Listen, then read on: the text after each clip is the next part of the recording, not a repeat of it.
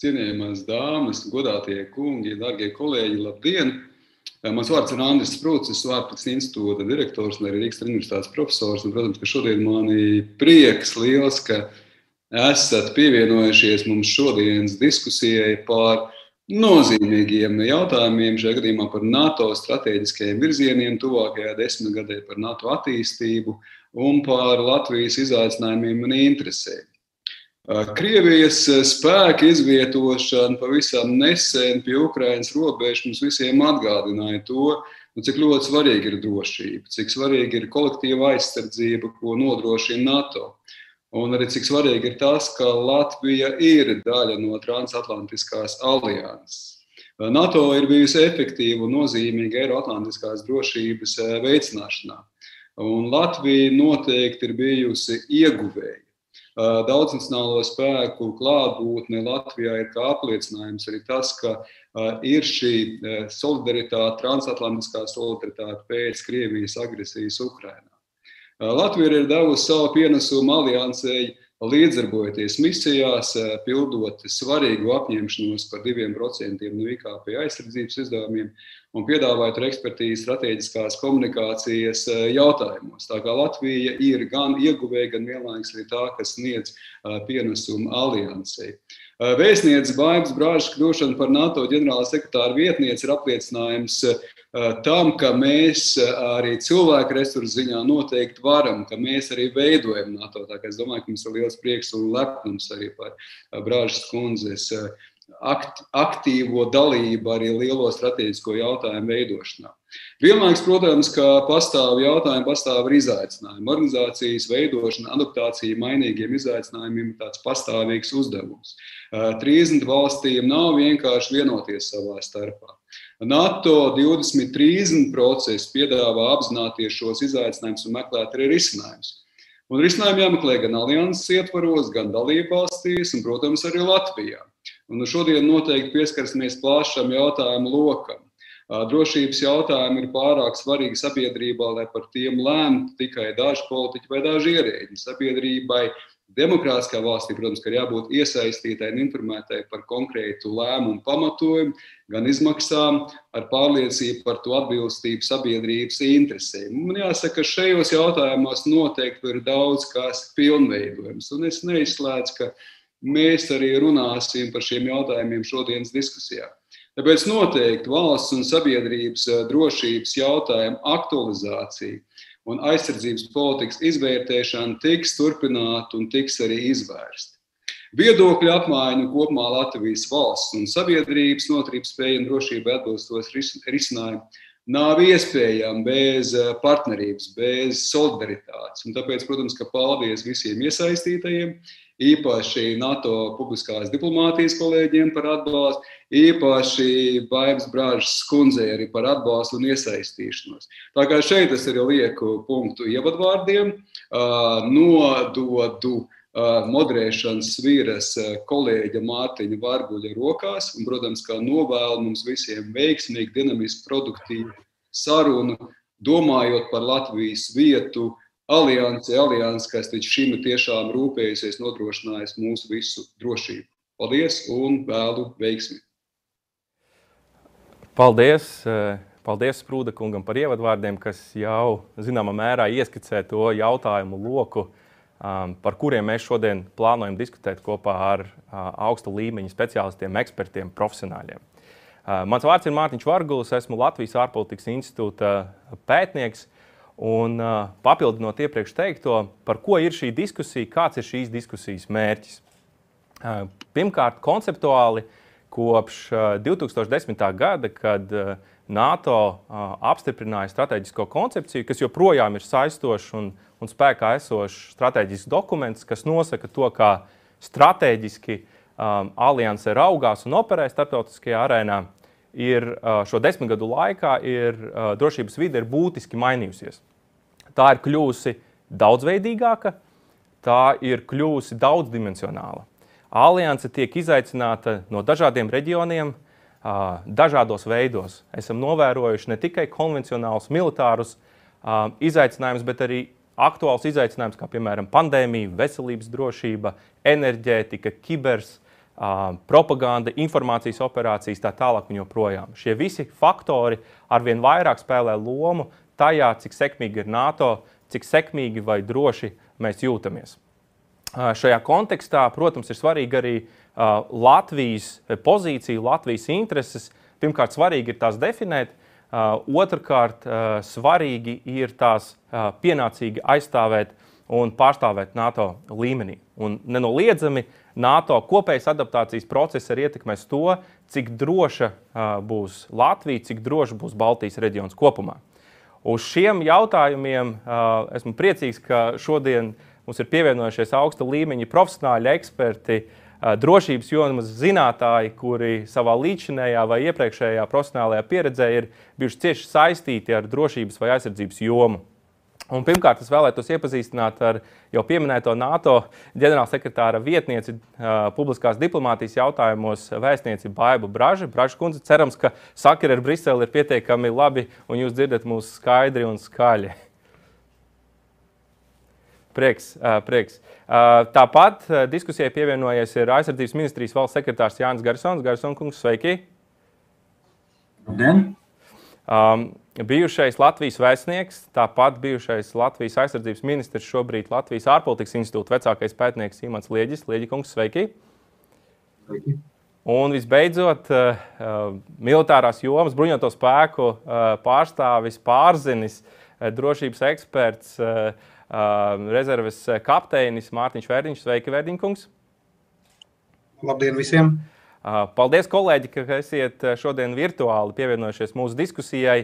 Skatītājiem savukārt es aicinu jautājumus uzdot, izmantojot platformu Slido, ievadot kodu NATO 2030 LV, jeb skenējiet QR kodu, ko redzēsiet tiešraides ekrāna augšējā stūrī. Kaut kur jums šobrīd tas ir jāredz. Bet vispirms es gribētu sākt ar jums, Bražas kundze. Un, un, ņemot vērā jūsu eh, līdzinējo pozīciju, augsto pozīciju NATO un esot uh, klāt uh, lēmumu pieņemšanas procesiem, vai jūs varētu mums ieskicēt šo darbības jautājumu loku, kas ir NATO 2030 adaptācijas process, kas ir tie būtiskākie kritiskie izaicinājumi, ar ko šobrīd mēs saskaramies šī procesa kontekstā, un varbūt nelielu ieskatu tuvākā un vidējā termiņā, kā šis process turpmāk varētu attīstīties? Vārds jums!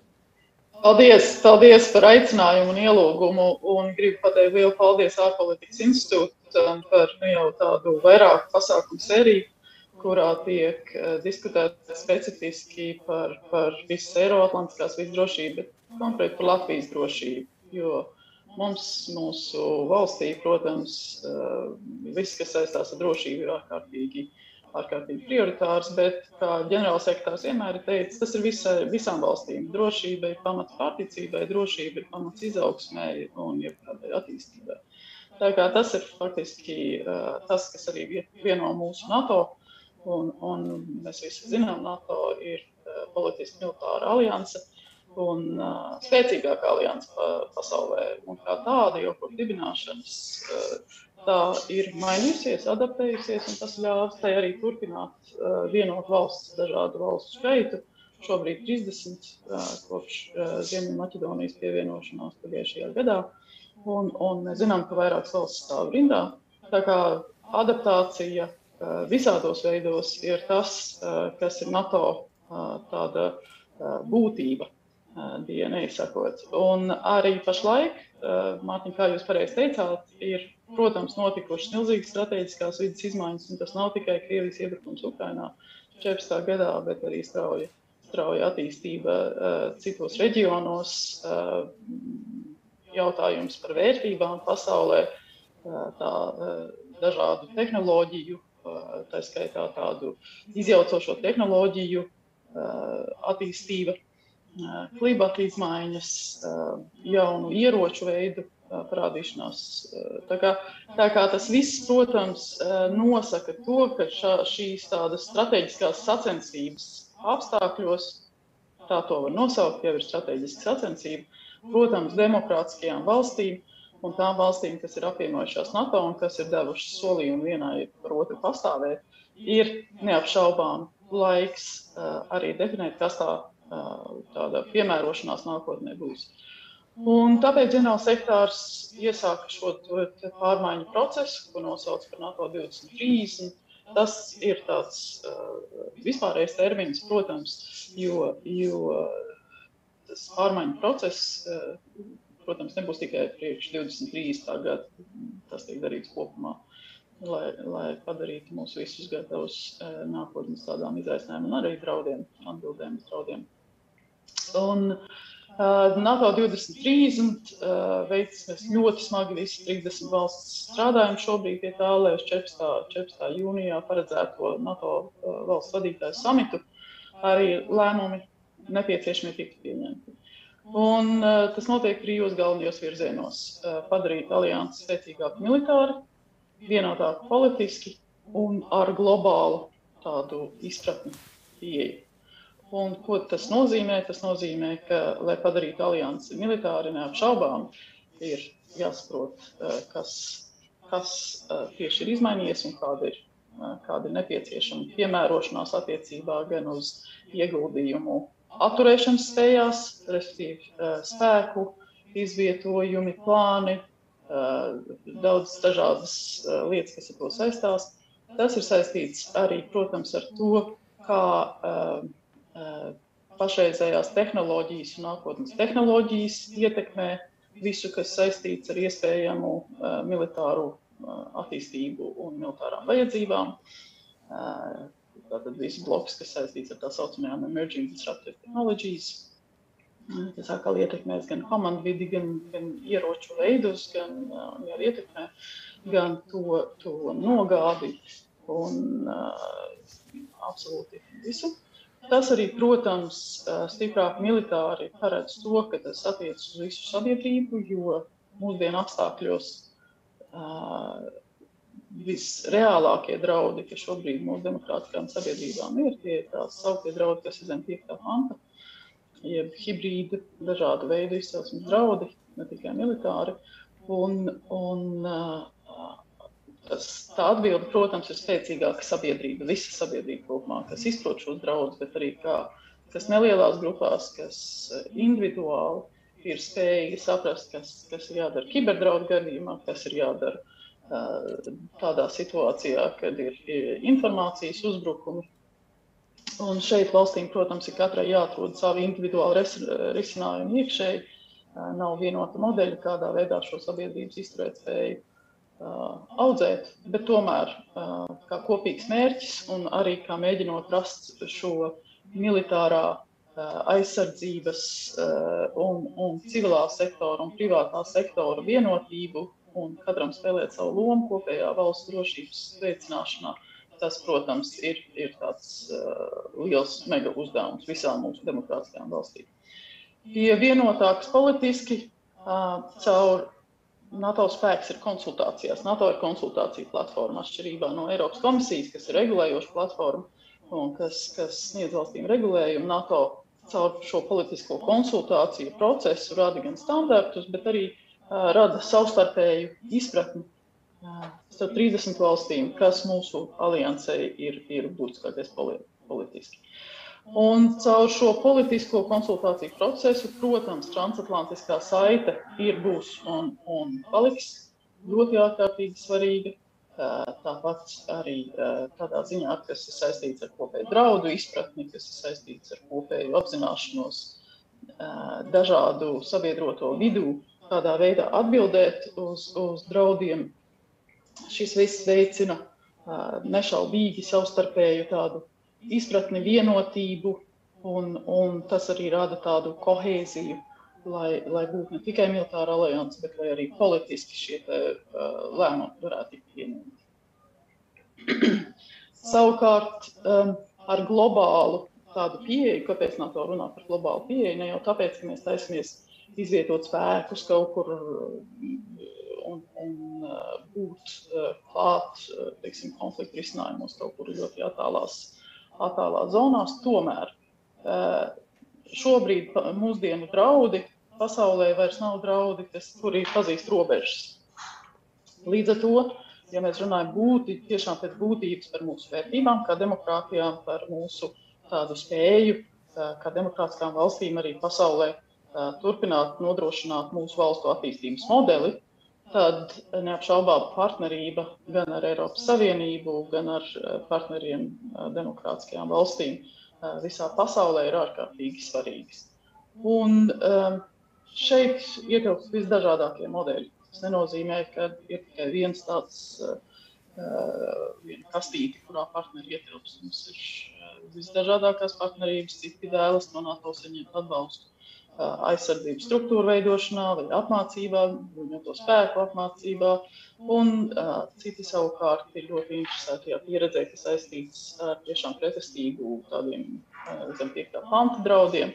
Tā kā dažādās valstīs uh, ir, ir un tās partnerības ļoti dažādas. Uh, Baltijai neapšaubāmi uh, ļoti pašsaprotami ir partnerība gan ar Eiropas Savienību, gan Zviedriju, Somiju, un arī, protams, ar mūsu partneriem gan Austrālijā, gan, gan citur. Tā kā kopumā saku, mūsdienu draugi nosaka to, ka tās partnerības ir globālas. Un, un tādā ziņā arī, protams, būsim mēs visi ļoti labi apzinājušies, ka Ķīna mums nozīmē ne tikai iespējas, bet arī ļoti konkrētus izaicinājumus. Mēs redzam Ķīnas militāro attīstību, spēju attīstību, atšķirīgu vērtību sistēmu tad neapšaubām tas arī ir tas, eh, kas ir radījis, piemēram, pie politiskās vienotības papildus diskusijas par to, kādā veidā NATO redz Ķīnu. Tā kā šis ir tas process arī, ko mēs redzam, kas 14. jūnijā eh, noslēgsies kādos konkrētos lēmumos, būs eh, gan samita komunikē, bet arī konceptuāli Mārtiņš pieminēja NATO strateģisko konceptu, visticamāk, ka valstu vadītāji arī akceptē šo viedokli, ka tomēr ir nepieciešams sākt eh, modernizēt NATO strateģisko konceptu un atspoguļot notikušās izmaiņas visā pasaulē, šo ģeopolitisko sacensību un, un tādu uh, citu vidi. Un tad uh, visticamāk, kad jau uz 22. gada samitu šis uh, modernizācijas process varētu noslēgties un varētu būt akceptēts jauns strateģiskais koncepts. Un šeit Latvijai, Baltijai, visai, visai protams, Ziemeļa Eiropai būs ļoti svarīgi uh, arī sniegt savu ieguldījumu un ekspertīzi. Paldies ar šo ievadu. Paldies par šo tiešām vērtīgo ievadu, ieskatu uh, un, un uh, izklāstu par, par ko ir NATO 2030 un kā tas turpmāk uh, varētu attīstīties. Ja drīkst, es uzreiz izmantošu moderatora pilnvarus un uzdošu jums papildu jautājumu. Atgriežoties atpakaļ pie 2010. gada stāsta, kad tika izstrādāta NATO strateģiskā koncepcija, atceramies, bija līdzīga pieeja, ka ģenerālsekretāra vadībā bija grupa ar ekspertiem, kuri sniedza ārēju ieskatu vai ārēju redzējumu par to, kā NATO turpmāk būtu jātīstās. Atšķirībā no tā laika pieejas ar, ar šo, tad mēs redzam, ka šajā ekspertu grupā nav neviena pārstāvja no Baltijas. Un tas, zināmā mērā, izraisīja arī rezonanci gan diplomātu, gan publiskās diplomātijas kontekstā, bet es negribētu iet detaļās par to, kāpēc nav. Drīzāk jautāt jums, atkal atgriežoties pie jūsu, jūsu pozīcijas. Jūsu skatījums no malas, ja tā var teikt, kā Cik veiksmīga šobrīd ir Baltijas valstu un Latvijas pozīciju interešu pārstāvēšana šajā procesā? Cik sekmīgi mēs esam spējuši līdz šim tās pozīcijas identificēt un pārstāvēt NATO? Tas uh, droši vien nav tikai man adresējams jautājums. To droši vien arī, arī pašreizējās Latvijas vadītāji vislabāk jūt, kādā veidā teiksim, uh, pašreizējā lēmuma pieņemšana ir bijusi tiešām apmierinoša attiecībā uz Latvijas, Latvijas bažām. Šajā situācijā pārstāvu vairāk NATO un nevairs Latviju, kas nebija viegli man, protams, sākot šo darbu, tādās ielikt sevi mazliet citā fokusā.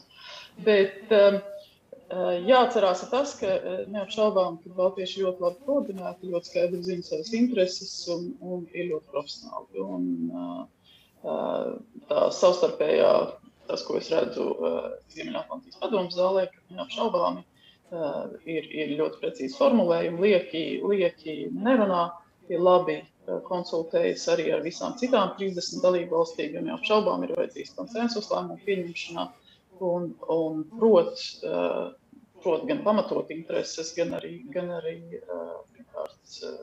rast citu valstu atbalstam.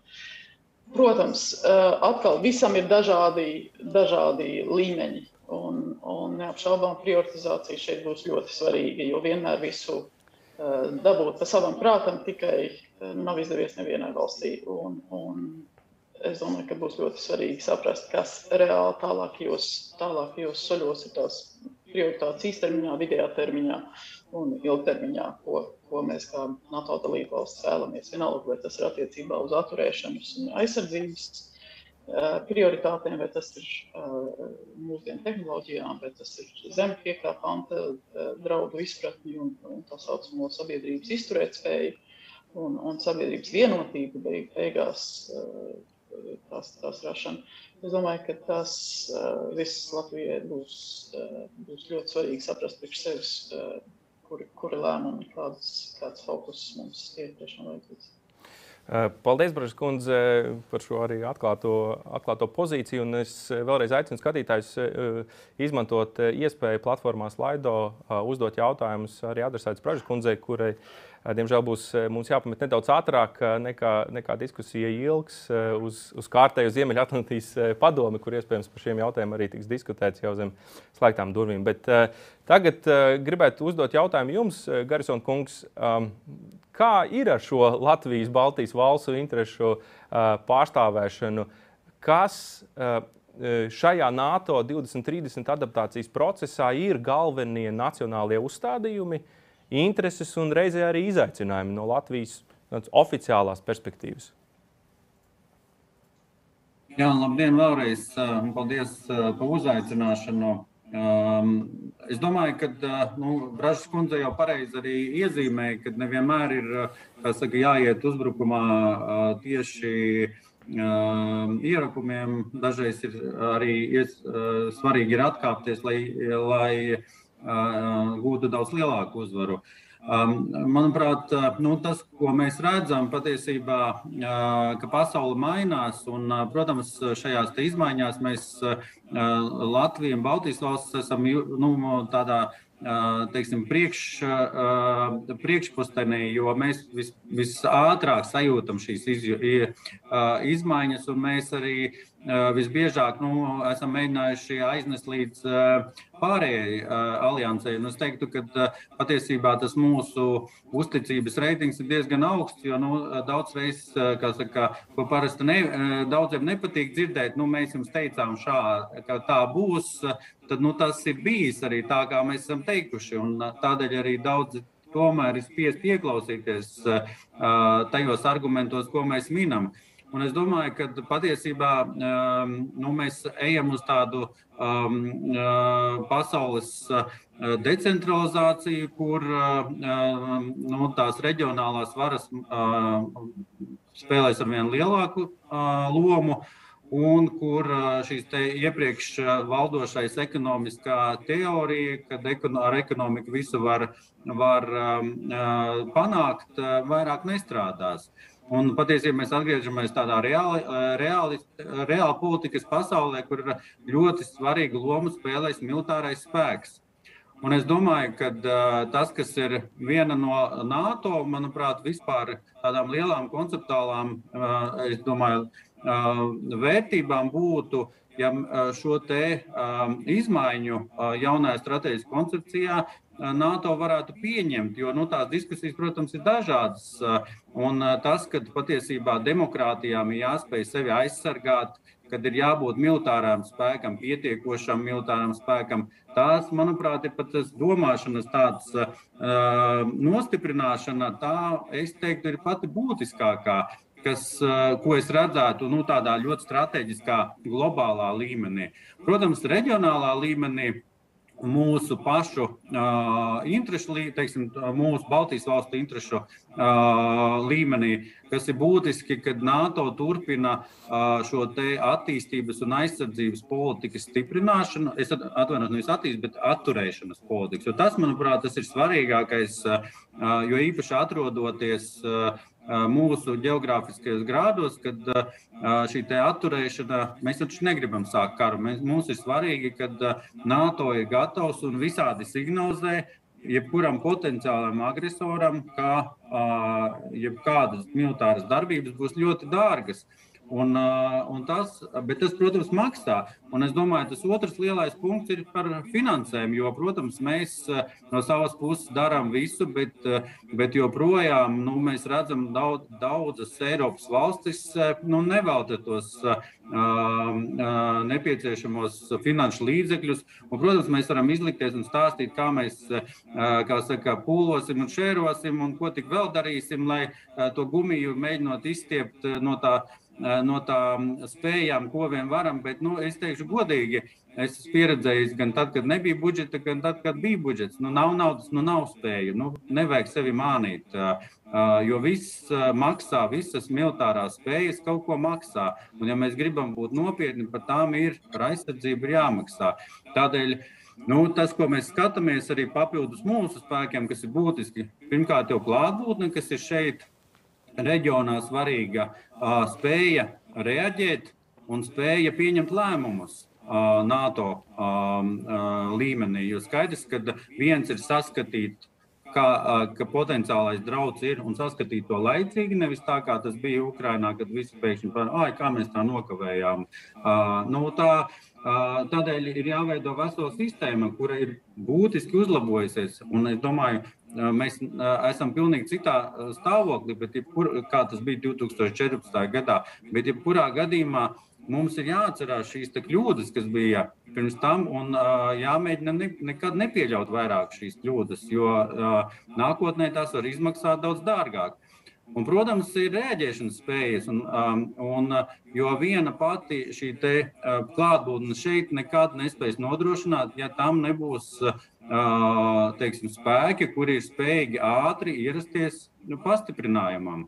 Un, un šīs te, teiksim, tāds komplekss ar lietām, kas nu, ir būtisks mūsu arī nacionālajiem interesēm, sākot ar agrīno brīdināšanu, lēmumu pieņemšanu, jo lēmumi jāpieņem ir ātri, arī politiskā lēmuma uh, līmenī, nevis diskutēt stundām ilgi. Uh, klātbūtne un iespējamais pastiprinājums. Tās ir mūsu teiksim, svarīgākās lietas no mūsu tā nacionālā viedokļa, kas ir joprojām svarīgas, lai arī es teikšu, ka tur, kur mēs bijām 2014. un 2015. gadā, ir nen, nenoliedzami ir ļoti milzīgs progress noticis, jo mums ir IFP, mums ir uh, multinacionālā divīzija Ziemeļi, kas teikšu, ir viens no būtiskākajiem patiesībā komandas vadības elementiem šeit, un, um, jo nos, uh, veido kopējo miedarbību ar Baltijas, starp vismaz Latviju un Igauniju un kopējo uh, operacionālo uh, apgabalu. Uh, un tādēļ daudzas lietas ir notiek, bet, protams, kad mums jāskatās uz nākotni, jo tie izaicinājumi būs ar vien lielāki patiesībā. Ar to es arī uh, savu ievadu runu beidzu. Uh, paldies, paldies par, šo, par šo ievadu, un arī uh, izmantojot šo, šo iespēju, papildu jautājumus no divām daļām. Pirmkārt, par šo kopīgo redzējumu, vai līdz ar notikumiem Ukrajinā uh, 2014. gadā, un arī šobrīd, ko mēs novērojam Ukrainas pierobežā un arī tām aktivitātēm, kas ir Baltijas valsts pierobežā, vai jūs novērojat, ka mēs virzamies uz vienotu izpratni ar sabiedrotiem par to, kāds ir drošības apdraudējums? Tas būtu viens aspekts. Otrs, jāatzīst, ka aizsardzības sektors pēdējo gadu laikā ir īstenojis daudz dažādas iniciatīvas politikas, sākot ar visaptverošo valsts aizsardzību, valsts aizsardzības mācībām, beidzot ar lieliem iepirkumiem bruņotajiem spēkiem. Vai, šie, vai šīs darbības, šīs politikas, šīs iniciatīvas ir kontekstā šo NATO adaptācijas procesu, proti, par to, kā NATO izskatītos pēc desmit gadiem, kāda būs tā kara darbība, un vai sabiedrotie to akceptē un, novērtē, vai, vai tam ir atbalsts šīm nacionālajām iniciatīvām? Nu, varbūt sākšu ar to pirmo jautājumu par, par viedokļu tuvināšanos. Es domāju, ka nu, mums ir jārēķinās, ka tomēr NATO ir daudzas, vairāk kā 20 valstis, un, protams, geogrāfiski katrai valstī ir savas intereses. Bet es domāju, ka kopumā jūs jau redzat arī tajā politikā kaut vai tas, ka Latvijā IFP kaujas grupā ir pārstāvēts gandrīz vai desmit valstis. Tas jau vien, manuprāt, ir ļoti liels politisks signāls par šo te politisko atbalstu un arī to, ka šī izpratne par situāciju šeit reģionā ir vienāda. Bet, protams, ka nekad valstīm nebūs pilnīgi identiskas, identiskas intereses. Manuprāt, ir svarīgi tas, ka mēs spējam panākt šo atbalstu mūsu interesēm un mūsu tām, teiksim, vitālajām interesēm. Attiecībā par mūsu iniciatīvām, es domāju, tas, ko es atsauktos uz to, ko es jau teicu sākumā. Nu, šeit mēs iespējams daudz, daudz vietā esam pirmgā, teiksim, pionieri, kas daudz ko izmēģina arī, jo tāpat ir visaptvarošā valsts aizsardzība Nu, es domāju, ka daudzas valstis tikai tagad sāk saprast, un man liekas, Lielbritānijas, piemēram, pēdējā aizsardzības pārskatā sāk figurēt arī vēlme pievērsties visaptvarošai valsts aizsardzībai. Tādēļ nu, es teiktu, ka šīs lietas protams, ir eh, kontekstā, jo pirmkārt, eh, nu, mums pašiem, no kā tad NATO sastāv? NATO sastāv no dalību valstīm. Nu, nav tāda dalība valsts, nav NATO uh, karaspēka. NATO ir stiprs tik, cik uh, ir stipra katra, cik, tik, cik ir stiprs katras valsts uh, karaspēks. Un, attiecīgi, jo mēs būsim stiprāki, jo būs stiprāks NATO. Un, manuprāt, mums arī no šādas, no šādas teorijas arī jāiziet. Tāpat kā, nu, ja mēs paši neaizstāvēsim sevi, tad nu, neviens arī, nu, piedodiet, bet neviens NATO arī ne, neko nedarīs, ja mēs paši nebūsim gatavi sevi aizsargāt. Paldies, paldies par šo viedokli. Uh, Um, Lieģikungs gribētu turpināt uh, ar jums un nedaudz no tādas Latvijas perspektīvas uz tādu ģeopolitisku, transatlantisku uh, virzienu. Uh, pēdējie četri gadi iepriekšējās ASV administrācijas laikā ir nu, radījuši zināmus iekšējus satricinājumus arī uh, uh NATO, NATO ietvaros. Uh, Zināmā mērā arī bijis impulss uh, attīstīt noteiktas spējas un investēt vairāk it sevišķi Eiropas dalībvalstu starpā. Jūsu skatījumā, un skatoties uz šo NATO 2030 adaptācijas procesu, kā transatlantiskās saites varētu turpmāk attīstīties, ASV loma un ASV loma arī Baltijas reģionā? Jā, paldies. Paldies vēlreiz par iespēju piedalīties. Man liels prieks būt kopā ar kolēģiem atkal. Um, nu, Es uh, skatoties uz to transatlantisko saiti, es gribēju drīzāk uh, turpināt Baibs uh, sacīto par teiksim, NATO 2030 globālo pieeju. Jo neapšaubām, ja mēs skatāmies uz lielvaru miedarbību, tad, tad es nedaudz gribētu pievērsties trīs stūrim ASV, Ķīnai un Krievijai. Jo es domāju, ka šis uh, trīs stūris ar, ar, ar vien uh, nozīmīgāk kļūst teiksim, mūsu uh, mūs, uh, drošībai. Nu, uh, ja mēs runājam par transatlantisko saitu un, uh, un kā tas uh, attiecās uz, uh, uz Ķīnu, piemēram, es teiktu, ka uh, ļoti būtiski mums uh, raudzīties uz uh, dinamika, kas ir teiksim, pašreiz eh, ASV un Ķīnas attiecībās. Eh, jo eh, ne jau pavelt nesen ekonomistu žurnāli pateica, ka visbīstamākā vieta pasaulē ir Taivāna. Tā kā mums ļoti bīstams ir situācija, bīstam ir situācija kad ASV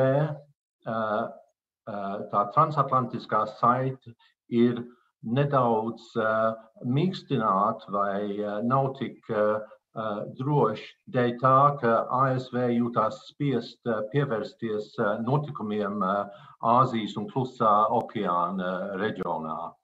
Un līdz ar to es domāju, ka mums ir ļoti svarīgi mums pašiem pievērst, pievērst lielāku uzmanību notikumiem tieši šajā reģionā. Jo, un, un šeit arī nāk klāt, kas mums varbūt ir, ir tuvāk, protams, ir, ir Krievijas faktors. Pirms pāris mēnešiem notika Krievijas un Ķīnas ārlietu ministru satikšanās Dienvidķīnā 23. martā. Un kas pēc tam notikās? Notika pirmkārt, tā kā nebijuši kopš 2014. gada Krievijas karaspēka pieaugums pie Ukrainas robežas, un vienlaiks notika vingrinājumi, gan gaisa spēku vingrinājumi, gan jūras spēku vingrinājumi tuvu pie Taivānas no, no Ķīnas puses.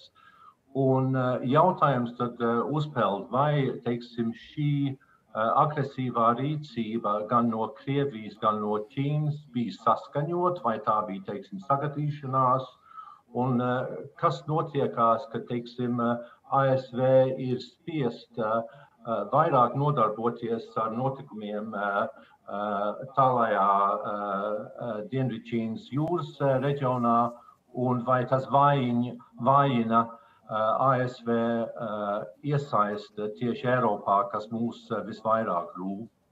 Tātad līdz ar to es domāju, ka mums ir ļoti būtiski no Latvijas puses raudzīties uz šiem notikumiem. Un neparvelt, es domāju, ka tā NATO pārdoma grupa, kas ziņoja pirms Ziemassvētkiem aliansei, pievērs uzmanību arī Ķīnai un teica, ka aliansei ir ļoti būtiski vairāk laiku un cilvēku resursu pievērst Ķīnai, kā arī, teiksim, lielāku rīcību pievērst Ķīnai. Un es domāju, ka tas ir ļoti svarīgi, ka NATO strateģiski skatās tagad vairāk uz, uz, uz šo reģionu. Un es saprotu, ka arī dienas kārtībā ir jautājums, piemēram, par NATO un Āzijas klusā okeāna reģiona samitu 2022. gadā, ka tas varētu būt, teiksim, vien rīcības piemērs. Un šeit svarīgi, ja mēs turpinām domu, ka vajag globāli skatīties vairāk, tad NATO šeit ir iespēja iesaistīties vairāk un sadarboties, piemēram, ar Austrāliju, Jaunzēlandu. Abi šo valstu spēki jau piedalās NATO operācijā Afganistānā, kā mēs zinām, bet arī, tad, teiksim, Dienvidu Koreja un, un, un, un, un Japāna. Tā kā tas ir, teiksim, viens no, no Latvijas viedokļa, es domāju, ka, ja mēs skatāmies uz transatlantisko saiti un mūsu nepieciešamību nodrošināt ASV iesaistē Eiropas drošībā, tad pirmkārt, es domāju, mums vajag turpināt, teiksim, pierādīt Amerikai, ka Latvija ir sabiedrotā valsts, uz ko uz kuru var paļauties, teiksim, ASV, to darot neapšaubām kopā ar Lietuvu, Igauniju un reģionālo valstu Poliju. Un uh, tad es domāju, ka ir ļoti svarīgi mums, runājot ar, ar ASV, uh, veicināt tādu kopīgu izpratni, ka Ķīna varbūt ir, ir galvenais strateģiskais uh, ārējais ienaidnieks, teiksim, vai izaicinājums nākotnē, bet ka, ka teiksim, Eiropā joprojām lielākos riskus rada uh, Krievija Eiropas drošībai. Uh, tātad, teiksim, uh, uh, ja mēs skatāmies uz uh, nākamo strateģisko koncepciju, uh, manuprāt, būtu uh, ļoti svarīgi, ka uh, NATO uh, turpinātu veidoties par aliansi, kas nepārtraukti pielāgojās nākotnes draudiem. Paldies. Paldies, Imants. Nedaudz paturpinot, varbūt uzreiz arī jums papildu jautājums par šo transatlantisko saiti un, un Eiropas dimensiju.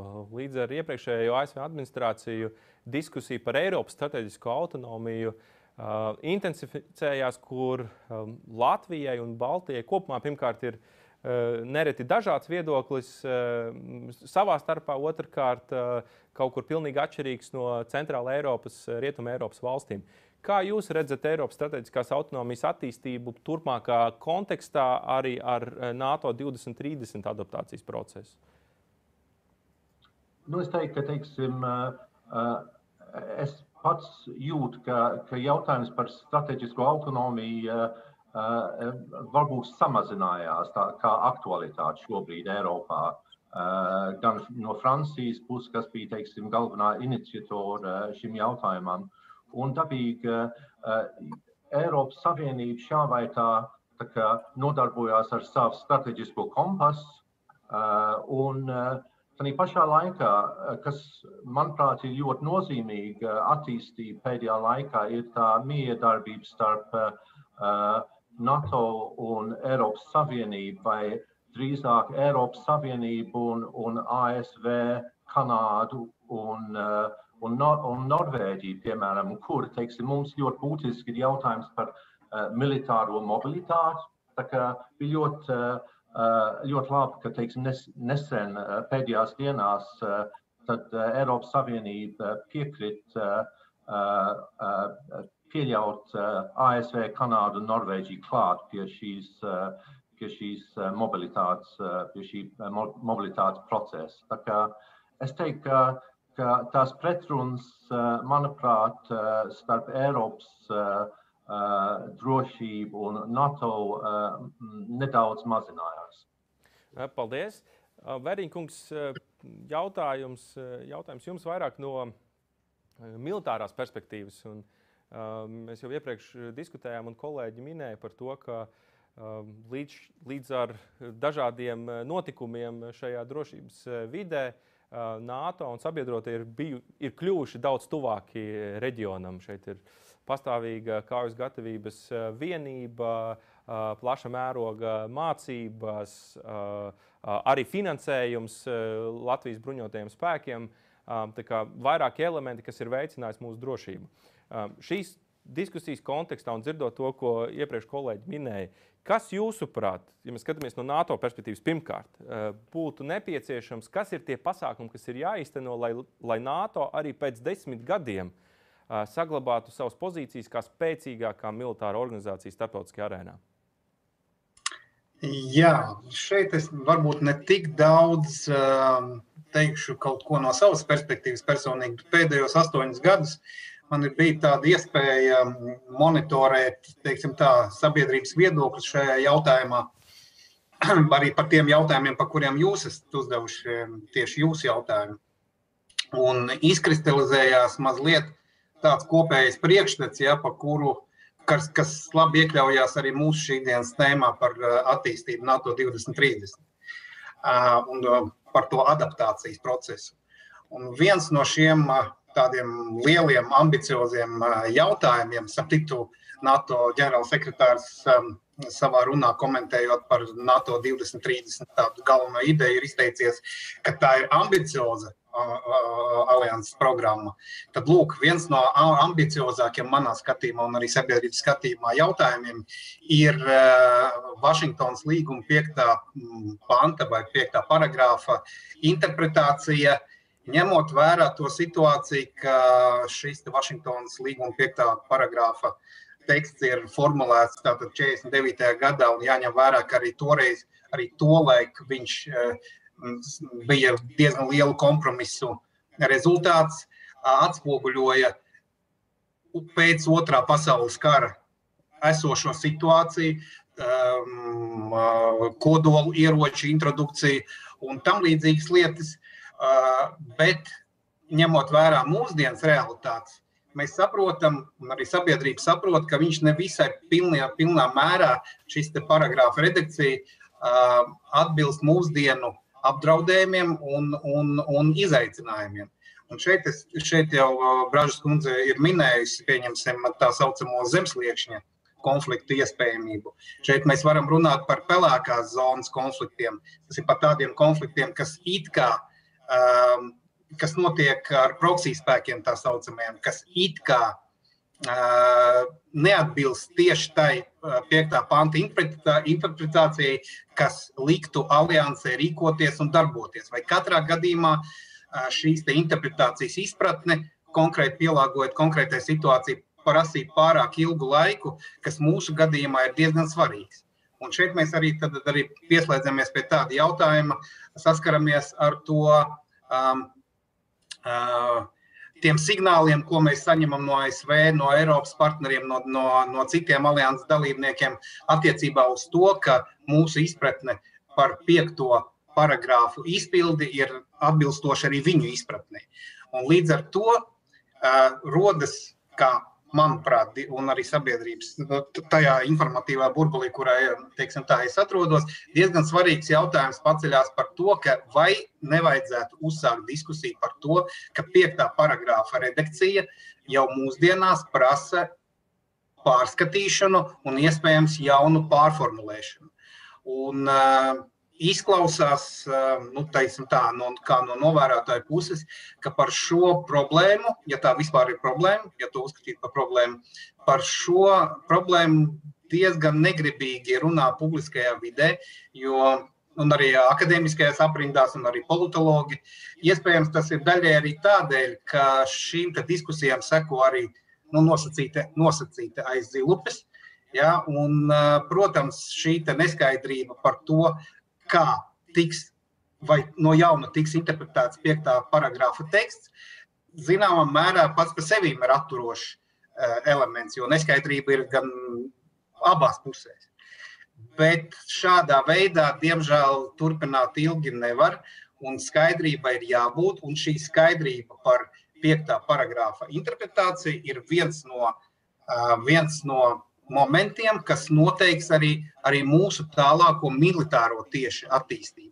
Te ir jāsaprot par to, vai mums ir obligāti nepieciešams gatavoties plānam B, ja pieņemsim kaut kādā kritiskā situācijā, mums kritiskā, bet tajā pašā laikā situācijā, kad at, kas atbilst vairāk pelēkās zonas definīcijai, kas it kā nav tieši atbilstoši piektā paragrāfa teiksim, tā, prasībām un mūsu izpratne par to, uh, kā rīkosies mūsu sabiedrotie un kādu atbalstu mēs no viņiem šādā situācijā un cik ātri varam sagaidīt. Un, ja mēs uzskatām šo par variantu B, un uh, saprotot, ka šī situācija šobrīd ir tāda, kāda ir, tad diezgan svarīgs ir jautājums, vai diskusija par šo problēmu, ko es pieminēju, vispār notiks, vai šī diskusija nav nepieciešama, jo tāpat viss ir labi. Ja pieņemsim, atbilde būs tāda, ka diskusija nav nepieciešama, tādā gadījumā mēs varam pieņemt, ja, ka mēs izējām no tādas situācijas un tad attiecīgi savas spējas attīstam, arī ņemot vērā plānu B, kur es jau pieminēju.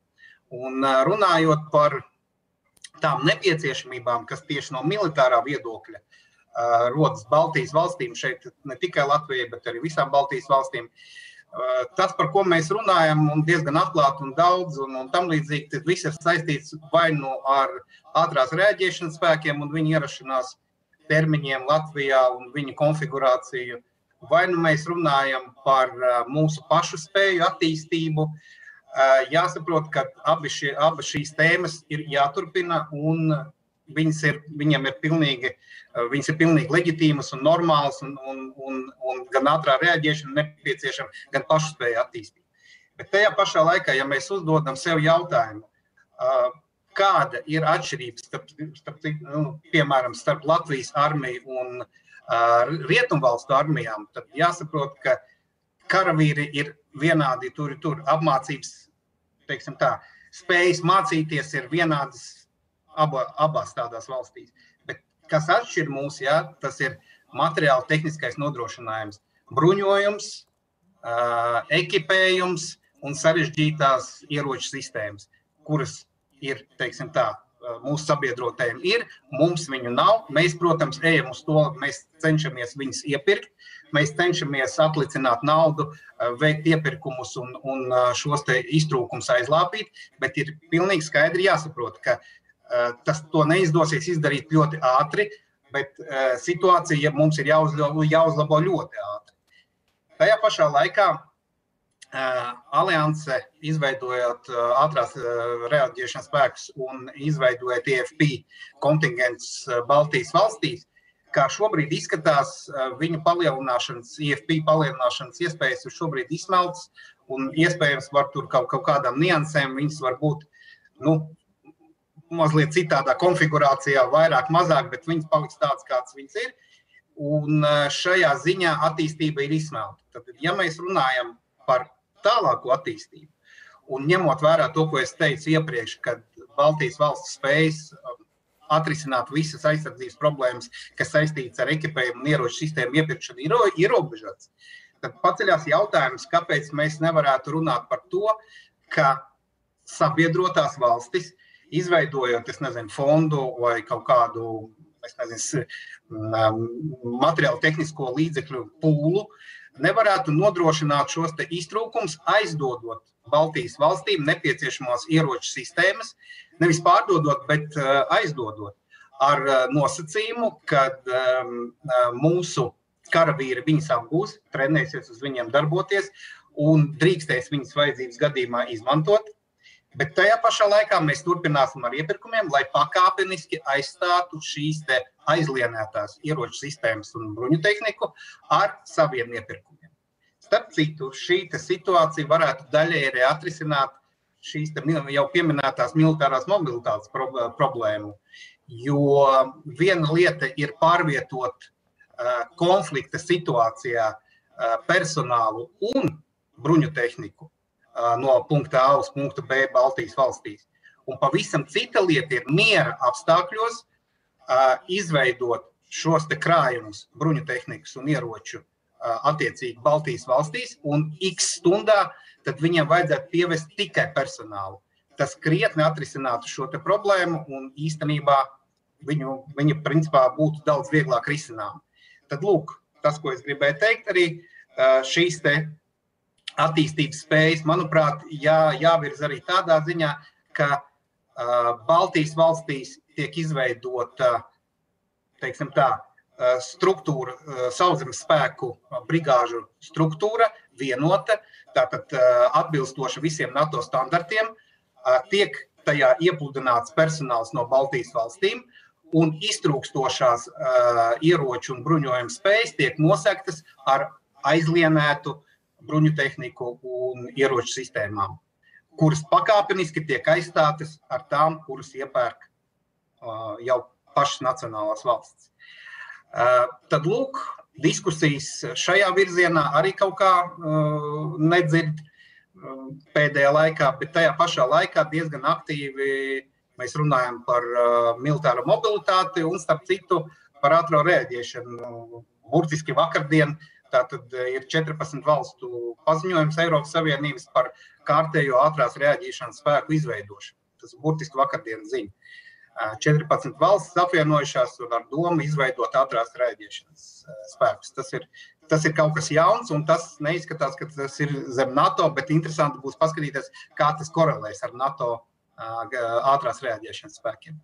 Un beidzamā problēma, kas jau arī Brāžas kundze ir pieminējusi, ir, kas diezgan neapskatīta, ir uz doto momentu ir eh, tā saucamās eh, emerging disruptive technologies, vai es nezinu, kā viņas latviešu vēl labāk runāt, nu, jaunākās iznīcināšanas un komandvadības tehnoloģijas, atļausiet tā viņu šobrīd pārtulkot, eh, kas nozīmē, ka noteiktām mūsu alianses valstīm būs šādas spējas, viņas, viņas attīstīs un viņas, viņas izmantos, bet jautājums, kā mazāk, teiksim tā, turīgas valstis vai kaut kādā citā militārā attīstības līmenī atrodošās varēs iegūt un izmantot tās priekšrocības, kuras šīs te jaunās tehnoloģijas nodrošina. Jo pretējā gadījumā jāsaprot, ka progress nestāv uz vietas, un viņš nenotiek tikai rietumos, arī austrumos notiek progress. Drīzumā piesātinājums ar šīm jaunās, jaunās iznīcināšanas un komandu vadības tehnoloģijas tiks izmantotas arī arī austrumos, un viņas tiks piesātinātas viņu armijas ar attiecīgiem spējām. Līdz ar to paceļās jautājums, kādā veidā teiksim, Baltijas valstu armijas varētu baudīt tās priekšrocības, lai izlīdzinātu šīs spējas starp potenciālo pretinieku un mūsu spējām. Un ņemot vērā, cik ātri tas viss attīstās un cik liels ieguldījums tas prasa, tā ir viena no lielākajām problēmām, kuras ceru, es tagad 14. jūnijā kaut kādā veidā par to tiks runāts arī NATO samitā. Bet šeit mūsu nacionālā burbulī šī problēma arī izskatās diezgan, diezgan aktuāla, jo tas, ko mēs būvējam šobrīd, ir labākā gadījumā attīstīta 20. gadsimta armija, bet mums ir vajadzīga 21. gada armija. 21. gadsimta armija. Piedod. Paldies, eh, paldies Vaidīnkungs, par, par šo izsmeļošo viedokli. Pirms varbūt mūsu diskusiju pamet Bražas kundze, jums jautājums arī, arī no skatītājiem par noturēt, noturēt spēju NATO kontekstā. Daudz tiek diskutēts, ka tā ir ne tikai konvencionāla militāra dimensija, bet arī, protams, publiskā komunikācija, informācijas operācijas, kibervidi un tam līdzīgi. Kas ir tie galvenie izaicinājumi un varbūt pat precīzāk, kas ir tie uzsvari, uz ko jūsuprāt turpmāk NATO vajadzētu likt kopā un katrai dalību valstī atsevišķi, lai mēs būtu uh, noturēt, noturīt, noturēt spējīgāki pret šādiem apdraudējumiem? Paldies! Uh, interesantu lekciju noklausījāmies tikko, kas bija tik. Un um, pavisam īsi no manas puses, uh, jo man jādodas uz nākamo sanāksmi, uh, vienas atbildes Mārtiņa nav uz to jautājumu. Un, un, uh, protams, ir vesels komplekss pasākumu, pasākumu lokus, kas ir jāveic. Ja mēs skatāmies, vienalga, vai tās ir telekomunikācijas sistēmas, vai tās ir uh, zemūdens uh, kabeļi, uh, vai trans transatlantiskie vai citi. Uh, vai tā ir algotņu izmantošana dažādās kara darbībās, vai tās ir informācijas uzbrukumi, enerģijas, kiberuzbrukumi.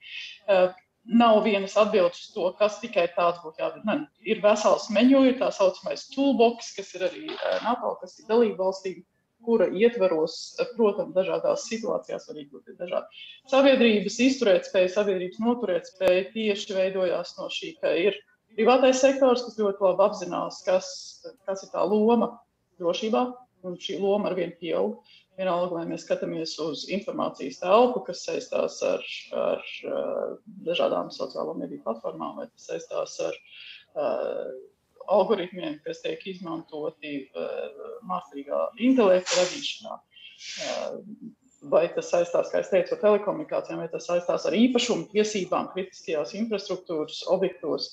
Eh, dažādās valstīs ir dažādi risinājumi, bet katrā gadījumā šobrīd, vismaz NATO ietvaros, tā diskusija ir diezgan pamatīgi attīstījusies. Un, eh, un arī mēs gatavojam uz samitu vairākus lēmumus, kas saistīsies tieši jau ar tādu eh, noturētspējas kopīgo mērķu noteikšanu, un tad arī attiecīgi dažādās valstīs, kā, kā, kā tos uh, definēt, monitorēt un, un, un arī, arī īstenot. Tā kā tas vairs nebūs vienkārši, ka labi, ka tāda ir, bet jau, jau daudz konkrētāk, ka šādi, šādi pasākumi ir jāveic un kad valstīm ir jāatrod veidi, kā, kā kopējo sabiedrības noturēt spēju stiprināt. Un, protams, komunikācija pilsoņu komunikācija savstarpēji un pilsoņu ne jau tādās juridiskā tēmā, bet kā valstu iedzīvotāju savstarpēja komunikācija, valsts iestāžu komunikācija ar saviem uh, pilsoņiem, uh, uzticība, uh, vērtības. Šī tēma nekur nepazudīs. Un, un tā nav vienvirziena komunikācija. Tas ir šodien, mūsdienu apstākļos. Visi, visi ir informācijas vadītāji, informācijas nesēji, visi ir komunikātori. Un šeit, protams, uh, uh, uh, uzticami avoti. Vienalga, vai tie ir mediji, vai tie ir žurnālisti, vai tās ir nevalstiskās organizācijas, kā jūsējā eksperti, kādi jūs visi esat. Mums ir katram gan individuāla, gan kolektīva atbildība par to, ko mēs sakām, ko mēs stāstām, kādā veidā mēs komunicējam, bet arī kādā veidā mēs uh, ietekmējam citus, uh, uh, lai, lai nepieļautu tādu draudu uh, tālāku, tālāku virzīšanos. Tā kā mums katram ir saka, mēs esam tādā šobrīd jaunā arī, arī informācijas vidē, to sauc par tādu blockchain sabiedrību, ka vairs nepastāv viens vienīgs informācijas liels mega kanāls, bet pastāv daudzi tā kā tādi uh, informācijas nesēju avoti, kuriem savstarpēji jāstrādā kopā, lai, lai kopēji stiprinātu gan mūsu demokrātiskās vērtības. Un es vēlreiz teikšu, ka nepastāv tādi šaubu par to, ka vērtības ir un viņas mums ir svarīgas. Un, ja kāds man saka, ka fakti nepastāv, tas ir absurds. Fakti pastāv, vērtības pastāv un tie ir pamatā mūsu valstī un pastāv patiesība. Tā kā es gribētu vēlreiz pateikties ārpolitikas institūtam. Jūs esat ļoti svarīgs, uzticams gan informācijas avots, gan eksperti, kas savā veidā nostiprina visu mūsu sabiedrību un vēlēt arī, arī jums tālāk sekmi šai svarīgajā misijā. Paldies, paldies. paldies par uzticības kredītu un, un labajiem vārdiem. Un paldies, ka jūs varējāt šodien piedalīties ar mums diskusijā saprotu, ka ir jādodas uz, uz nākamo Ziemeļatlantijas padomus sanāksmi. Uh, sāk ienākt jautājumi arī no papildus jautājumi no, no, no skatītājiem. Uh, Garsonkungs, šis visdrīzāk adresēts jums, jo attiecās uz aizsardzības ministrijas darbībām. Jautājums par visaptverošo valsts pieeju. Uh, cik šobrīd un kā aizsardzības ministrija koordinē sadarbību ar citām institūcijām un, sadir, un sabiedrību, lai veidotu visaptverošo valsts pieeju? Jā, mēs to darām dažādos līmeņos. Pirmkārt, jau kopš 13. gada mums ir regulāras mācības, kuras tiek īstenotas dažādos arī līmeņos, līdz pat valdības mācībām, kas, kas patiesībā palīdz arī, kad eksperti sagatavo. Un, un pēdējais, tas teiksim, kulminācija ir, kad valdība attiecīgi arī izspēlē šīs situācijas. Un tas pēdējie, pēdējās reizēs arī mēs esam spējuši evakuēt valdību un nodrošināt darbību attiecīgi. Un tas, kas man arī priecē, tad, teiksim, salīdzinot no 14. gada, kad šīs mācības bija ļoti vispārējas, tad tagad šī darbības ir ļoti detalizētas un, un attiecīgi arī pat valdības līmenī tiek lemti ļoti praktiski jautājumi. Tad uh, otrs līmenis ir šī starpinstitūciju sadarbība, kur notiek ikdienā un attiecīgi katrai ministrijai jāizstrādā attiecīgi rīcības plāni. Uh, Un tas uh, trešais līmenis ir, man liekas, kurš bijis uh, patiesībā izrādījies viens no veiksmīgākajiem uh, ar sadarbībā ar privāto sektoru, ar nevalstiskām organizācijām. Un tad uh, šo pēdējo divu laik, gadu laikā uh, mēs esam veikuši izspēles ar uh, ar privātiem uzņēmumiem, kritiskās uh, infrastruktūras uzņēmumiem, nevalstiskām organizācijām, baznīcām Un, man jāsaka, ļoti liels prieks par to atsaucību, kāda ir bijusi no privātā sektora. Kopumā iesaisti mēs esam jutuši ļoti lielu ieinteresētību, un faktiski tā sadarbību arī mēs turpinām. Un plānojam arī, ka mēs šādā veidā nevis radīsim jaunus papīrus, bet, bet veidosim šo praktisko sadarbību arī tālāk. Es varbūt izmantošu iespēju mazliet eh, uz Mārtiņa, tas, kas vērdiņa eh, teikto, norēģēšu.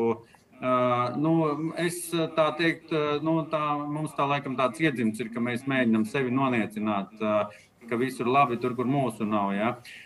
Nu, vispār, ja mēs apskatāmies uz jaunajām tehnoloģijām, saucamajām, un kas pie kā pieskaitās strateģiskā komunikācija, kiberi, 5G, tad nu, mēs esam viena no, man liekas, teiksim, labākajiem, kāds šeit ir. Tā skaitā, ja varbūt ir pamanīts, mēs sadarbībā ar LMT esam attīstījuši, un tas ir patiesībā viens no pirmajiem projektiem vispār aliansē par 5G tīkla izmantošanu militārām vajadzībām. Tā kā nu, es tā baigi nenomietinātu to, ko mēs darām. Nu, ja mēs domājam par teiksim, augstu attīstītu tehnoloģiju, tehnoloģiju armiju, tas skaidrs, ka to nevar ar obligāto dienestu attīstīt. Bet otrs, tas arī, nu, mēs, protams, esam šā, arī diskutējuši par šo iespējamo ekipējumu šeit novietošanu, bet nu, tikai jums jāsaprot, ka ir tikai viena valsts, kurai ir kaut kas palicis no ekipējuma. Visas pārējās valstis savu ekipējumu ir iztirgojuši savu, savu diezgan kādu laiku atpakaļ. Un, diemžēl mēs labprāt gribētu, ka man kāds mums aizdod. Nav ko aizdot. Jo nav ekipējuma. Un arī, nu, ja mēs tā, tā stāstam, ka mēs uh, esam tādi nabadzīgi un uh, pagrimuši, tad nu, paskatieties, varbūt tas, ka viens bataljons kādai valstī ar labi apbruņotu tehniku. Uh, nu, tas, manuprāt, uh, tā ir iespējams tāda cita konceptuāla diskusija, ja mēs gribam vispārēju vispārēju spēju valsts aizsardzībai, vai pietiek ar vienu elitāru vienību, vai tomēr mums jātiecās uz spējām, kas ir visai armijai un kuras ir, spēj, kuras ir spējīgas Uh, un uh, tehniku, kuru ir spējīgi operēt arī zemesargi vai arī obligātā uh, dienesta karavīri. Man liekas, nu, tā tāda tomēr arī diskusija, kas ir attiecās uz mūsdienām, vai mēs spēsim valsti aizsargāt ar vienu ļoti augstu, bet dārgu, ko mēs nevaram atļaut. Arī citas valstis nevar atļauties nodrošināt visu armiju ar ekipējumu, kurš maksā vairākus miljonus vai pat desmit miljonus vienas gabalā. Tādēļ, nu, um, man liekas, šīs izmaiņas arī jābūt spējīgiem piefiksēt. Ar to es arī beidzu. Paldies, Mārtiņ. Jā, paldies. Es došu Vērģim kundam iespēju noteikti atbildēt ar, ar, ar vēl vienu jautājumu.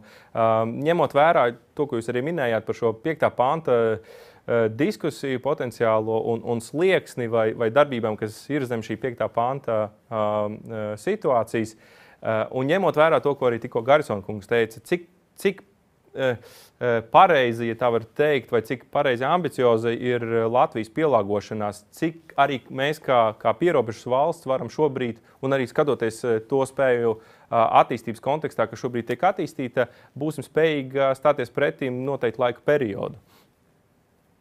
Um, jā, neapšaubām, un es te principā pilnīgi absolūti negribētu strīdēties, ka kopš 14. 14. gada ir, ir spērti lieli soļi, kas, kas līdz šim ir neredzēti, un, un, un progress ir sācies un progress turpinās. Jautājums ir šobrīd par to, cik, cik ātri mēs sasniegsim to mērķa stāvokli, uz kuru mēs, kuru mēs sev izvirzam. Un, diemžēl tādas iespējas, kādas mums ir, ir tāds, kāds ir. Tas nozīmē, ka še, šis ceļš uz šīm spējām būs pietiekami ilgs un mokošs. Bet tajā pašā laikā šīs spējas mums ir vajadzīgas jau bija vakar, un viņas mums ir vajadzīgas burtiski šovasar. Ja? Jo vērš uzmanību, ka mācības no Zapata sērijas, kas notiks rudenī, septembrī, viņas līdz tam 23, 20, 2030 gadam, kuru mēs šobrīd šeit tagad, izvirzam, ja, kā kaut kādu um, laika nogriezni, viņas notiks vēl četras reizes šādas mācības. Un jāsaprot, ka šādās mācībās, nu, pēc dažādiem aprēķiniem, vingro no tajā pusē no 70 līdz 100 tūkstošu karavīriem. Un jebkurā brīdī šīs mācības, kas tiek pasludināts kā mācības, var pārvērsties nebūt ne pa mācībām. Nu, lieki man atkal šeit pieminēt Ukraiņas šī pavasara krīzi. Varētu teikt tā, kas lēnā garā pārgāja, tā tad it kā pateica, ka tas viss bija mācības un treniņi. Tas, ko es gribu teikt, ka progress noteikti notiek. Jautājums, vai viņš ir pilnīgs, un vai mēs tuvākajā laikā sasniegsim nepieciešamo spēju līmeni, kas nepieciešams kaut vai nu, tādai teiksim, tā, saturīgai pašaizsardzībai. Par to ir jautājums. Nedaudz eh, atgriežamies tajā NATO eh, diskusiju kontekstā, tā kā jūs, Leģikungs, pieminējāt Ķīnu, eh, jautājums arī no skatītājiem par, par Ķīnu. Proti, cik liels draudz Latvijas drošībai ir Ķīna? Un, un papildus jautājums šim no manas puses, ņemot vērā potenciālo arī fokusa maiņu no, no Krievijas uz, uz Ķīnu, ar vien pieaugušo Ķīnas lomu, vai Latvijas drošība līdz ar to varētu nu, mazināta? Jūsu skatījums? Nu, pirmais jautājums par vai Ķīna ir teiksim, draudz Latvijas drošībai. Es, es teiktu, ka teiksim, ja mēs skatāmies uz, uz starptautisko situāciju, tad mums joprojām lielāks draudz ir no kaimiņu valsts, no, no Krievijas, manuprāt, un mēs ar to arī dzēn reiķinājamies. Bet skatoties globāli, tad, teiksim, varētu jau teikt, ka, teiksim, ir ir tādi teiksim, veselības, drošības draudi, kas it kā teiksim, nu, izrādās kā, celās tieši no, no, no Ķīnas. Savā ziņā teiksim, visa pasaule globālajā laikmetā ir, ir savstarpēji saistīta. Mēs, mēs, mēs arī teiksim, jūtam seks no, no, no, no notikumiem arī Ķīnā. Bet es teiktu, ka teiksim, attiecībā uz Latviju dabīgi mūs, mēs dodam priekšroku, ja mums ir jāizvēlās starp ASV un Ķīnu, piemēram, pēdējais gads ir rādījis, ka, ka mēs esam izvēlējušies dabīgi ASV.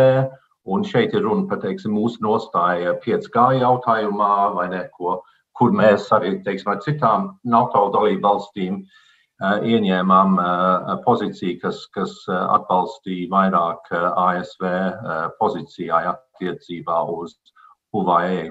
Kā, nu, teiksim, es domāju, ka man lielākā rūpe ir, ka teiksim, tiešām ASV un transatlantiskā saite tiek vājināta ar to, ka teiksim, Amerika tiek iesaistīta un, un viņa Eh, Amerikas uzmanība tiek eh, vairāk pievērsta eh, tiešām notikumiem Āzijas un Klusā okeāna reģionā. Dabīgi tas nozīmē, ka teiksim, no vienas puses mums ir svarīgi joprojām, ka, ka Eiropas valsts, Eiropas valsts NATO stiprina savas aizsardzības spējas, bet, teiksim, uh, un, un šeit ir jau runa par, par, par to, ka, ko teiksim, Jānis Garisons minēja, ka, ka ir dalībvalsts, kuras joprojām uh, nevēl pietiekam finansiālu atbalstu savai aizsardzībai. Un es domāju, ka, ka mums ļoti jāskatās uz, teiksim, uz varas pozīcijām pašreiz, kad teiksim, mainās vadība Vācijā, teiksim, nākamgad notiek eh, prezidenta vēlēšanas eh, Francijā. Un, eh, teiksim, šis teiksim, savā ziņā rāda uz to, ka, ka nāk tās maiņas teiksim, lielajās Eiropas valstī, valstīs, kuras savukārt teiksim, varētu ietekmēt tās attiecības ar, ar ASV. Vēl pāris jautājumi par, par Latvijas militāro attīstību. Uh, Eh, es pieļauju, ka nav diskusijas šāda, šādā kontekstā bez, eh, bez jautājuma par obligāto militāro dienestu, tas droši vien jums, Garisona kungs. Eh, pārfrāzējot nedaudz diplomātiskāku jautājumu, uzdošu to tā, cik, cik patiesībā ne uz papīra Latvijā ir reāli un aktīvu zemesargu, un vai šis modelis joprojām ir vietas un dzīvotspējīgs? Latvijā ir 8230 zemesargi, un es joprojām uzskatu, ka šis modelis ir dzīvotspējīgs. Un, nākotnē mēs šo modeli arī plānojam sasaistīt kopā ar valsts aizsardzības mācību, kad tajā brīdī, kad 24. gadu būs pilnībā ieviests kā obligāts priekšmets tad mēs plānojam, ka nometnes vasaras varētu iziet no 2000 līdz 3000 jaunieši. Un, uh, tas būtu labs pamats veidot tālāk arī um, zemesardzes um, aizpildījumu. Es domāju, nu, tie, uh, manuprāt, uh, tas um, nu, jautājums izpratne uh, kopumā par attiecību uz zemesardzi nu, nav jau tā, ka arī tie rezerves karavīri, kas vai obligāto dienestu beigušie, ka viņi ir pilnīgi katru dienu nāk uz apmācību. Tāpat kā, protams, izējot, izējot apmācības procesu, zemesargs viņš kļūst neaktīvāks. Mēs arī pieši laiku strādājam pie tā, lai vairāk motivētu zemesargus iziet pilnu apmācības ciklu. Un skaidrs, ka vienā brīdī zemesargs, tāpat kā arī rezerves karavīrs, kas izgājis vai nu profesionāli, vai, vai obligāto dienestu, tika iesaukts tikai uz mācībām. Nu, tā jau ir tāda, man liekas, sistēma, kas jebkurā, jebkurā arī obligātā dienesta modelī funkcionē. Tādēļ nu, tā sadale arī rezerves karavīru sadale pa vienībām tā ir notikusi, un attiecīgi tad šie te karavīri arī tiks iesaukti mācībās un regulāri trenēti. Paldies, paldies par viedokli. Vēdinkungs, kāds jums skatījums, jo šis jautājums arī jums adresēts?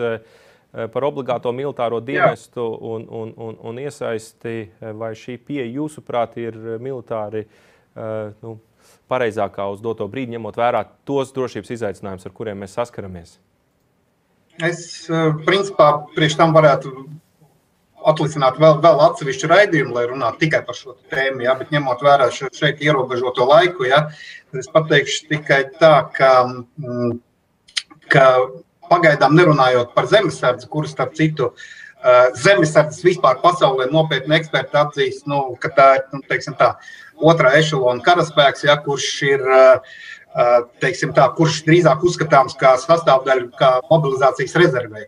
Tas par zemesardzēm runājot vispār, ne par mūsējo konkrēti.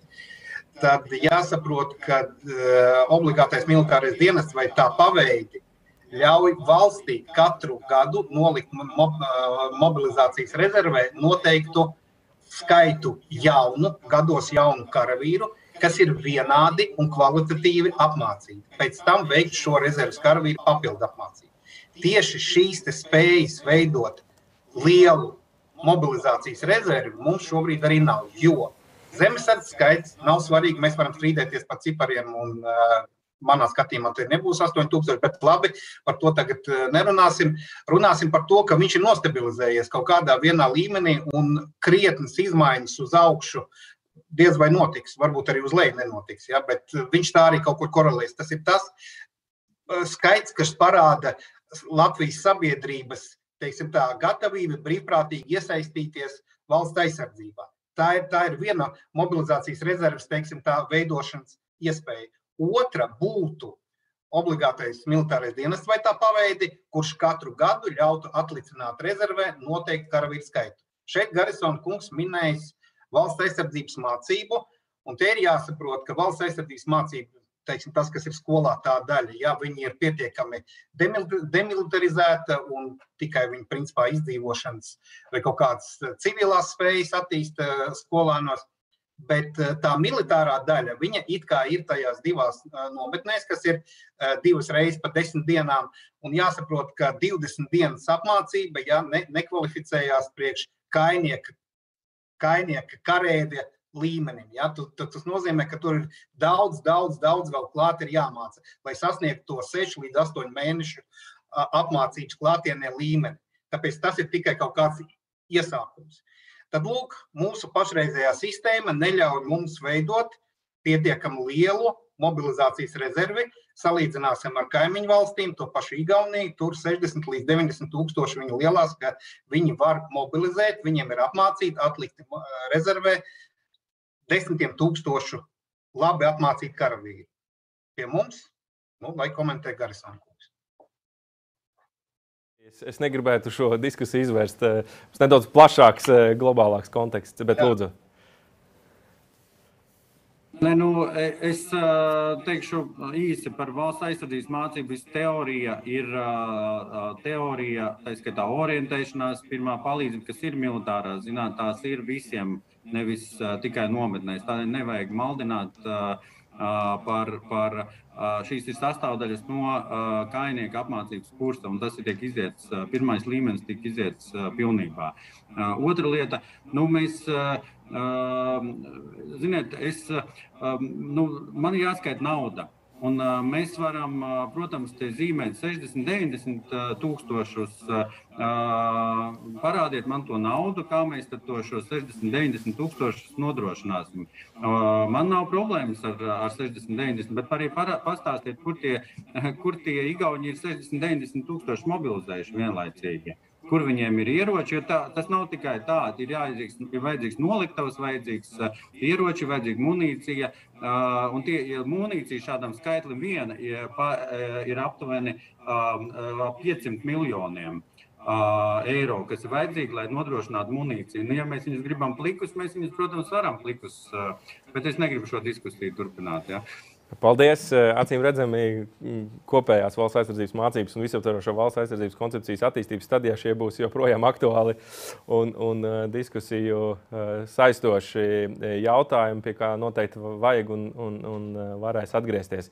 Bet par naudu arī turpinot, vēl viens jautājums no, no skatītājiem. Es adresēšu jums, Lieģi kungs, par, par NATO 2% apņemšanos ņemot vērā Covid-19 pandēmijas radītos finansiālos izaicinājumus, cik liels risks, ka uh, tie finanšu līdzekļi tiks samazināti un, uh, un tās valsts, kas pat ir sasniegušas šo 2% slieksni, uh, palīst uz zem tā. Um, proti, cik, ar kādiem finansiāliem resursiem un izaicinājumiem mēs tuvākā desmitgadē varētu sastapties un vai vispār uh, sastapsimies. Nu, es domāju, ka tas ir ļoti labs jautājums, jo neapšaubām, teiksim, skatoties uz katras uh, valsts uh, budžeta līdzekļiem, tad teiksim, nav šaubas, ka, ka tagad tās lielākas prasības nāk no tieši veselības jomas. Bet laimīgā kārtā es teiktu, ka teiksim, no Eiropas Savienības valstīm ir ļoti liels finansiālās iespējas ar atveselēšanas, atvesļošanas fondiem un ar projektiem, jo tur, teiksim, nav jau runa par miljoniem, bet, bet drīzāk par miljārdiem. Teiksim. Tā kā līdz ar to es domāju, ka pirmkārt ir, ir ļoti svarīgi uzturēt teiksim, šos, šo 2% līmeni, un, un man nav šaubas, ka teiksim, Latvija to arī, arī darīs. Ja nemaldos, tad mūsu aizsardzības budžets jau pārstie, pār, pārsniedz uh, 2%. Uh, un tā, tāpat droši vien turpināsies gan Baltijas valstīs, gan, gan Polijā.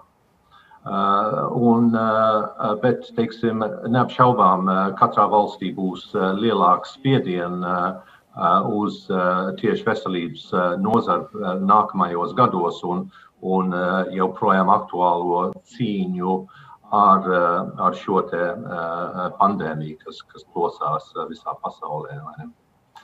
Es varbūt labprāt izmantotu iespēju arī teiksim, pieslēgtos jautājumam, ko Vērtiņkungs minēja par šiem, šo pelēko zonu un tiem draudiem un, un piekto pantu, jo, manuprāt, teiksim, NATO jau ir atzinusi, ka, ka šīs, šie ir, šīs ir problēmas, vai ne?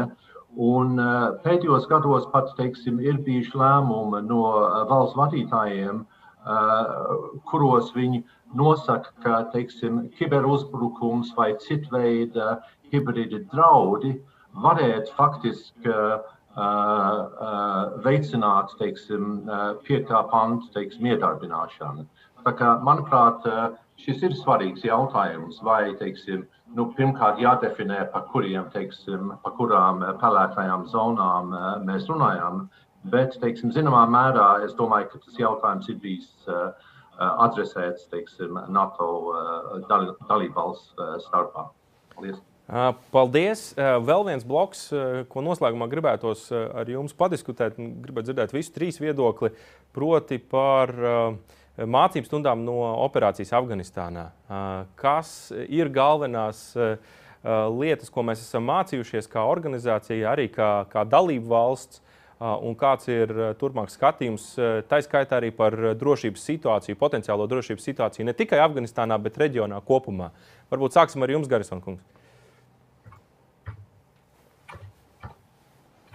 Nu, es domāju, tās mācības ir daudzas. Um, ir tādas, kas, um, protams, ir um, vērtīgas arī mums, uh, valsts, pielietojot valsts aizsardzībā, bet, uh, protams, ir tādas arī, kas mums nedara. Jo uh, ņemot vērā geogrāfiju un, un pretinieku, tā situācija tomēr ir savādāka.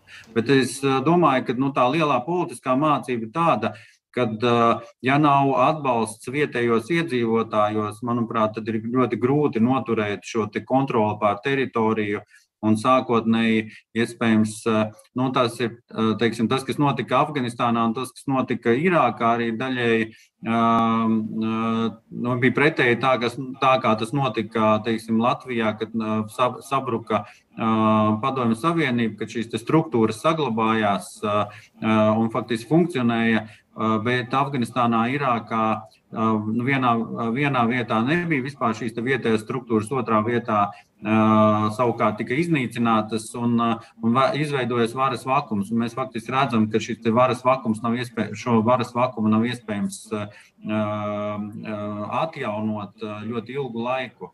Otra lieta, manuprāt, tas, kas ir no, no militārā viedokļa, tad jau ir būtiski, ka šeit ir bijusi liela pieredze, kādā veidā spēki kopēji integrējās un kāda, kādā veidā spēki kopēji uh, spēja funkcionēt. Un, man liekas, nu, aizejot no Afganistānas, tad šī mūsu arī kaujas uh, grupas, kas ir Baltijas valstīs un Polijā, faktiski būs, būs jāturpina šī te, uh, iet uz šo spēku integrāciju, kas ļoti svarīga kopējām operācijām. Jo pretējā gadījumā, tad, kad uh, ierodas vairākas, vairāki bruņotie spēki un savā starpā nav spējīgi komunicēt, nesaprot, kas notiek, tā ir ļoti liela problēma. Paldies, paldies Lieģi kungs!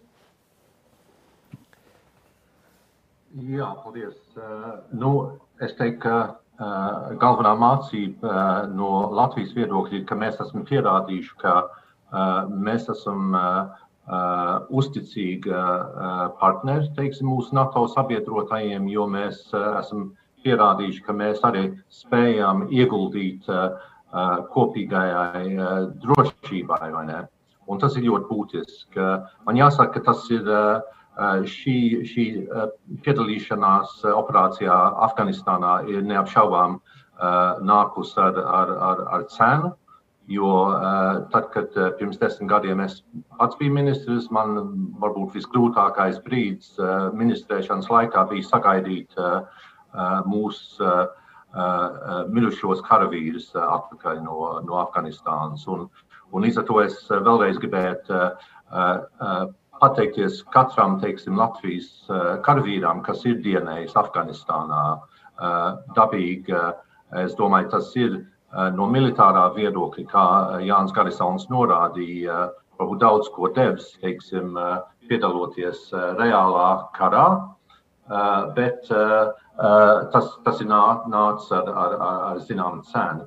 Un, ja mēs skatāmies uz situāciju pēc 11. septembra un 20 gadu kopš šī operācija ir, ir pastāvējusi, tad neapšaubām eh, pēdējās, eh, pēdējo dienu notikumi rāda, ka nekas eh, labs nav gaidāms.